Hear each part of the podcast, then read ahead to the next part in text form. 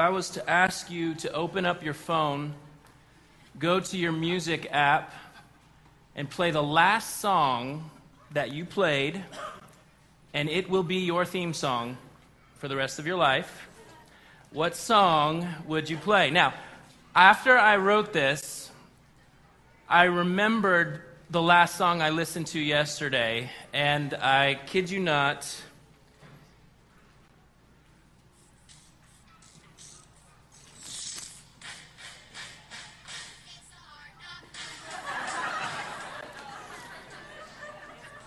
Yes, it is a hard knock life. My daughter likes the Annie soundtrack, so it was the last song we were listening to in the car on the way home. So, um, would you be happy with your song? Would you be happy with the song that you opened up, your last player? Or would you even admit your last song? That's probably more of the right question. Um, or what about that last song you had on repeat? The one you kept learning and learning and learning? Because maybe you were going to a concert right? That's what we do, right? We listen to the, the, the, artist before we go to the concert so we're not left out and we can sing along to all the other artists' songs. Because we don't want to be that guy who's not singing. We, we just start making up words, right? To look like we, we know the song.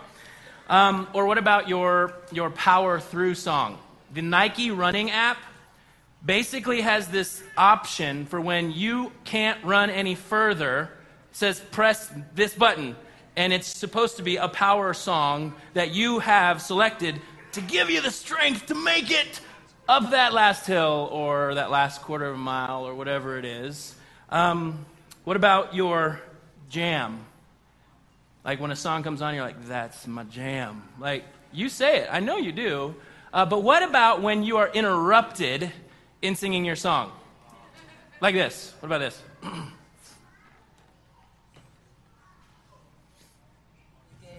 easier.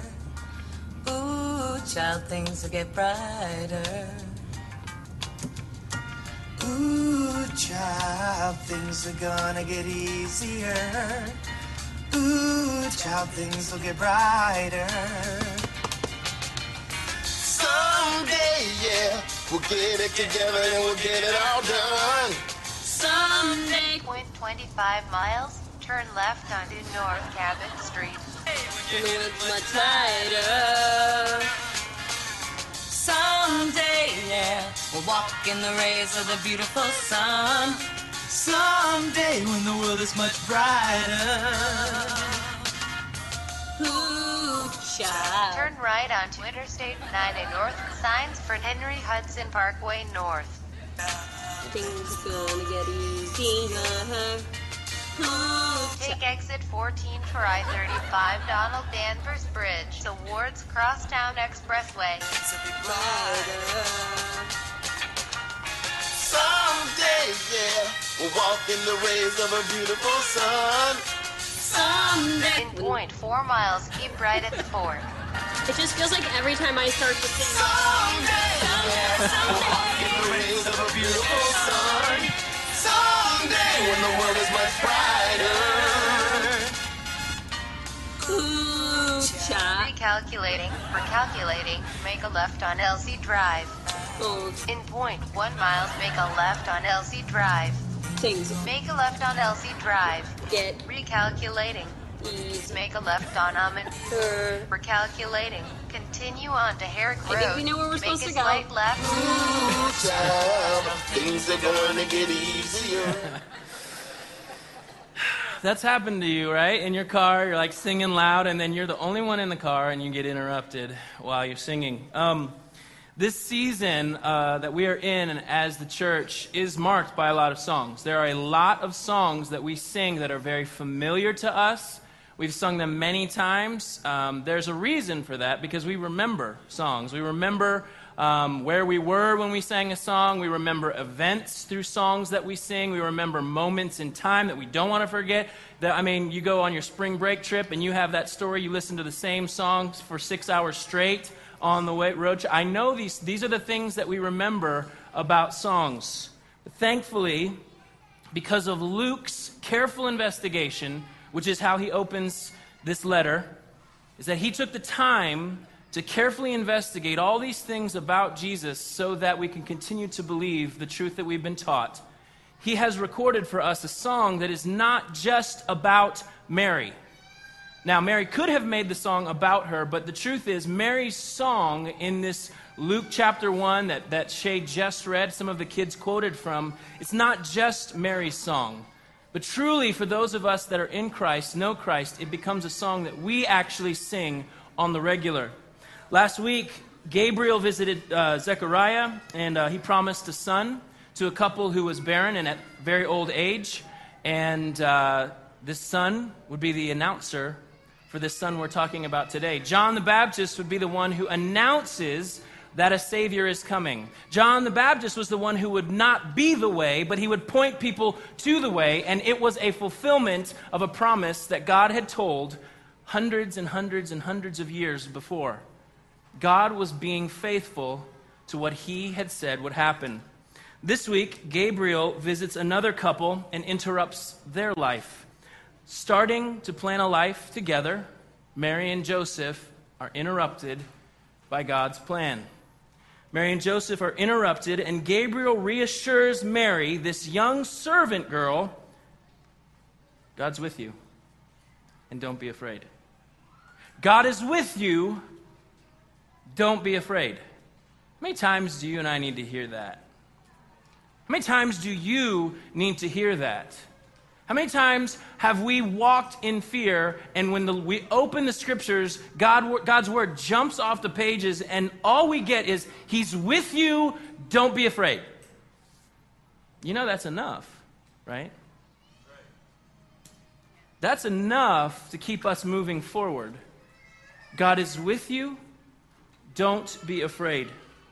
And he, go, he continues with Mary God's on the move. You've been chosen to carry this special child. He will be the Son of God. The promise is made to David. Yes, that David, whom you guys have talked about and you know very well, this son that you carry will be a king who rules and reigns on a throne with no end forever. This child will be unique among all children born. Last week, Gabriel delivered news to Zechariah that God was answering his prayers, and Zechariah responded with great faith. No, he didn't. He actually responded with doubt. Now, whatever, for whatever reason, Zechariah decided to question the angel of the Lord, Gabriel, who was like, You know who I am? I told you all this stuff. I stand in the presence of the Lord, and you're going to doubt me? Son, you're not talking anymore. So for nine months, Zechariah silenced. He is not allowed to speak because he doubted the Lord. Now, Mary, in her response to the angel, how can this be? It's not marked by doubt, but more than likely practicality. You know, Gabriel, I know how this works, and I've never been with a man. And Gabriel's response is nothing is impossible for God. Now, there are moments where you begin to see the big picture show up here. And the Holy Spirit's role in this, Gabriel says, the Holy Spirit will overshadow you. And if you remember in the book of Genesis, when there was nothing, when it was dark, when there was no life, the Spirit of the Lord hovered and spoke, and life was created. In the very same way that the Holy Spirit was involved in creating life, then He's involved in recreating life in us, but also in this moment with this special child. You see, Joseph could not have been Jesus' father. For us truly to have a sinless sacrifice, that sin nature that is passed on from us could not have been passed on to Jesus. And so the Holy Spirit's role of creating life, this child will be holy that is his description. And the Holy Spirit creating life. And Mary being the one chosen to carry this special child. Now, Isaiah chapter 9, verses 6 and 7. Sometimes I think we forget that these words were written nearly 600 years before Jesus shows up. And I know there are some of you in this room that have questions about the scripture. You have questions about God's word. You have questions about the promises of God. Does God tell the truth? But when you go back in history and consider that these words were fulfilled, and it took time, but they were still fulfilled, you have to consider is he a God who tells the truth? And if he is, what does that mean for me? What implications will that have over my life? If God is the one who tells the truth, and there is no truth apart from him, then what does that mean right now for you and I? In Isaiah chapter 9, for a child is born to us, a son is given to us. The government will rest on his shoulders, and he will be called Wonderful Counselor, Mighty God, Everlasting Father, Prince of Peace. His government and its peace will never end. He will rule with fairness and justice from the throne of his ancestor David for all eternity. The passionate commitment of the Lord of heaven's armies will make this happen. When God says something, it is his passion for his word that makes these things come to pass. And it is a season that we celebrate not just a baby in a manger, we celebrate the faithfulness of God. Not just in December, folks. I hope you don't celebrate the faithfulness of God's promises one month out of the year because it's not enough. You know there are 11 more months that we go through it. There are 11 more months that are hard and not easy and difficult and questionable and tough circumstances pop up. You and I were made to be fueled on the fact that God is faithful and committed to his promises.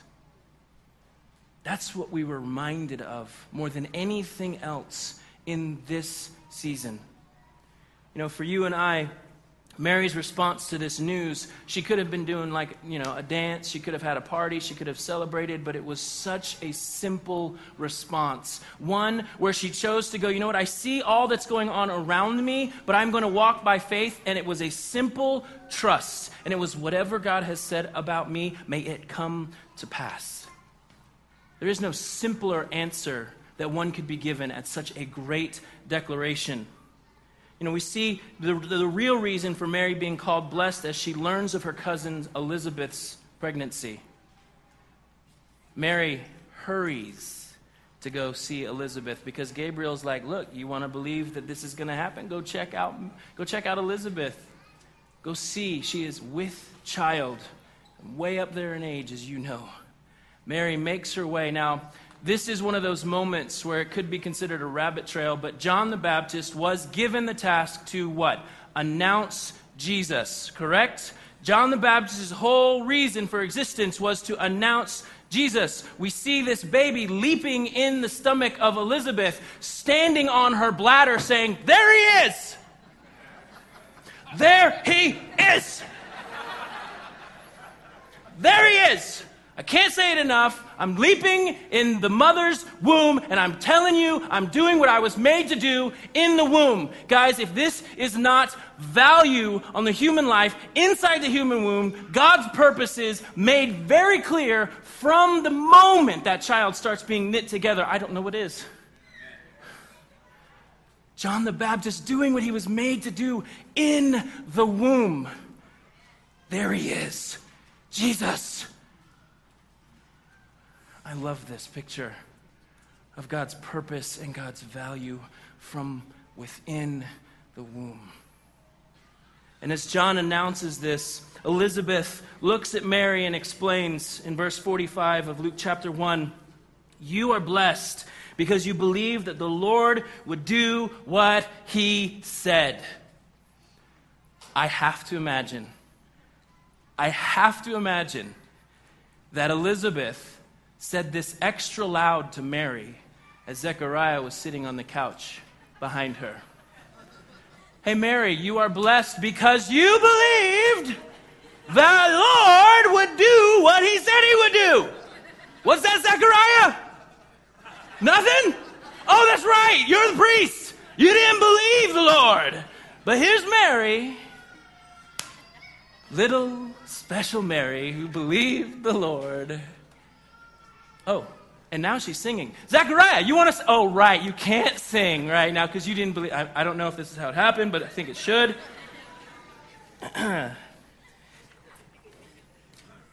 but if you listen to Mary's song, it is so different than the songs we sing today. I just did a simple search Billboard Top 5. Billboard Top 5 in America right now. Every single one of those songs speaks of Everyone Knows Me, How Huge I Am Right Now, A Star Boy I Am, All the Haters Hate Me, and Everybody Fake But Me. Well written, guys. Well written. Well written, America. These are what we by nature sing about ourselves. Mary's song is the great reversal. Mary had an opportunity, if she wanted to, to go, eh, you know what? If I were you, I'd want to be me too. If I were you, I'd want to be me too. I'm blessed and highly favored by the Lord right now. I am. Let's throw a party. Let's paint myself. Let's, let's do all of these things and celebrate me. But she doesn't. In fact, she goes into a song that is so opposite of what we naturally do. But see, I told you this is not just about Mary, it is about you and it's about me. Any praise that could have gone to Mary, Mary takes and points to God. She said, How my spirit rejoices in God my Savior. In God my Savior. Recognizing she was not above anybody but needed rescue and saving, just like everyone else. But she rejoiced in it. She was like, God, thank you for rescuing me. Thank you for moving on my behalf. Thank you for your strong arm reaching to me and rescuing me and not leaving me out to die, not leaving me dead, but making me alive. Thank you, God that you rescued me. But it wouldn't just be about her salvation, it would be salvation was coming to many. That is why you and I can sing this same song today because of Christ and what he has done. The rest of Mary's song details who God is and what he's doing. He's mighty, He's got mercy that he shows us. He's got a strong arm that will make even the most prideful, arrogant person you know on the planet step aside. But for the humble, he lifts them up. For those who would suggest that they're hungry and they cannot meet that need on their own, He fills them. For those who recognize that they are broken and have nothing, He meets them and says, I will lift you up. This is the great reversal. This is why Mary sang the song that she did. She could have, if anyone could have made it about her, she could have. But she didn't. Because she knew that it was God who was at work in her life. It wasn't her doing things and stuff and putting things into place and fulfilling prophecies and, and making promises happen. She was just saying, God, whatever you've said, it's going to happen. And God lifted her up. See, the great reversal is that in our arrogance, we actually miss Him. In our brokenness, He meets us in our ability to suggest, I don't have it all together. I don't have the answers. I can't do this. I can't make this happen. You are alone are the one who can do those things. Then God says, Good. Now we can work with something. This season is a reminder that God tells the truth. That to the arrogant, they are pushed to the side, and to the humble, they are welcomed in. It's very interesting when Jesus declares that there are two, type of, two types of people in the world. And friends, it's not the good and the bad, the sinner or the saint, it's the proud and the humble. And how do we approach this king? With arrogance? Look at my resume! Or, I honestly have zero. I'm going to need you to lift me up. This is why Mary says, I rejoice in God, my Savior. Now, I know there are some of you in this room who have played the church game long enough where you're like, yeah, Jesus is Savior for those folks, but you've never sung the song, I rejoice in God, my Savior. Like, it, it's, it's easy to say, God, thanks for saving us. But it is super difficult to say, thank you for saving me. Thank you for dying so that I can live. I think as long as you're joining in with everyone else singing the song about us, you're missing something. But when you're walking out those doors and you're saying, God, you saved me, you rescued me, your death purchased for me new life. Because when you open a Christmas present on Christmas Day, typically you don't like presents that are group presents, right? You don't, do you? I mean, I don't. In lieu of a present, we've planted a tree for you somewhere and your whole family. Try explaining that to my children. No presents? There's a difference between saying, God, our Savior, and God, my Savior. The one who brought me rescue, the one who reached down, and it is his strong arm. That's what Mary sings about. His strong arm, saving his people. And, um, it is a song of mercy that is sung. It is a song of, of recognizing what is undeserved. It's a song of recognizing that God tells the truth. In verses 54 and 55, I think I've heard it said this way in Luke chapter 1 when we read scripture and we become very familiar with it, some people say familiarity breeds contempt. Well, in Bible reading, I think familiarity breeds laziness. And we fly over these truths that took hundreds and hundreds and hundreds of years to come to pass, and we're kind of like, eh. But Mary's song, verse 54 and 55, He has helped His servant Israel and remembered to be merciful, for He made this promise to our ancestors, to Abraham and his children forever. See, you and I somehow find our story wrapped up in that statement. In the book of Micah, listen as he declares what God is going to do. Where is another God like you? Who pardons the guilt of the remnant, overlooking the sins of his special people? You will not stay angry and your, at your people forever because you delight in showing unfailing love. Once again, you will have compassion on us. You will trample our sins under your feet and throw them into the depths of the ocean you will show us your faithfulness and unfailing love as you promised to our ancestors Abraham and Jacob long ago. Mary's song, our song, is simply one that sings and declares that God tells the truth. Our song is simple. It is that God is faithful to do what he says he's going to do. And that is, if he's going to provide rescue for a people that is not by works but by faith, then we believe him. And we celebrate that was his idea, not ours. See, I know many of you could sing this song even though trials and struggles remain. Many of you sing of God's faithfulness not when things are going great, but when things are hard. Right? Like, I don't think we're, we're always the ones who jump on the train for singing about God's faithfulness when everything is great. The bank account is full, the gas tank is full, the cupboards are full. We just kind of go through life, and then something happens. That's when the real songs come out.